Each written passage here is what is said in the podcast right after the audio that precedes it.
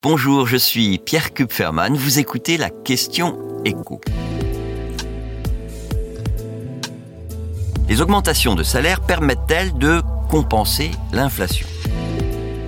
Plus 4,6%, c'est la hausse moyenne des salaires dans le privé en France sur un an. Chiffre de la fin juin constaté par l'organisme en charge des statistiques au ministère du Travail, la DARES, qui envoie tous les trois mois un questionnaire à ce sujet à plusieurs milliers d'entreprises privées de plus de 10 salariés. Et donc cette augmentation salariale moyenne de 4,6% est légèrement supérieure à l'inflation constatée fin juin par l'INSEE, plus 4,5% sur un an.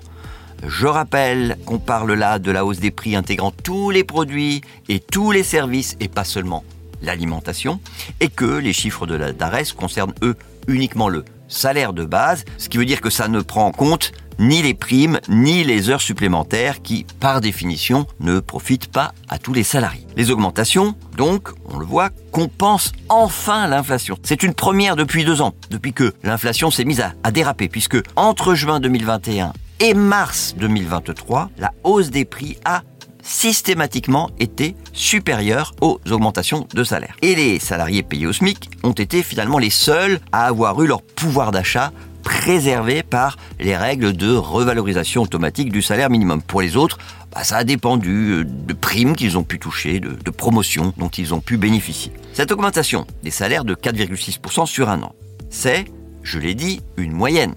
Ça veut dire que certains salariés sont au-dessus et d'autres en dessous.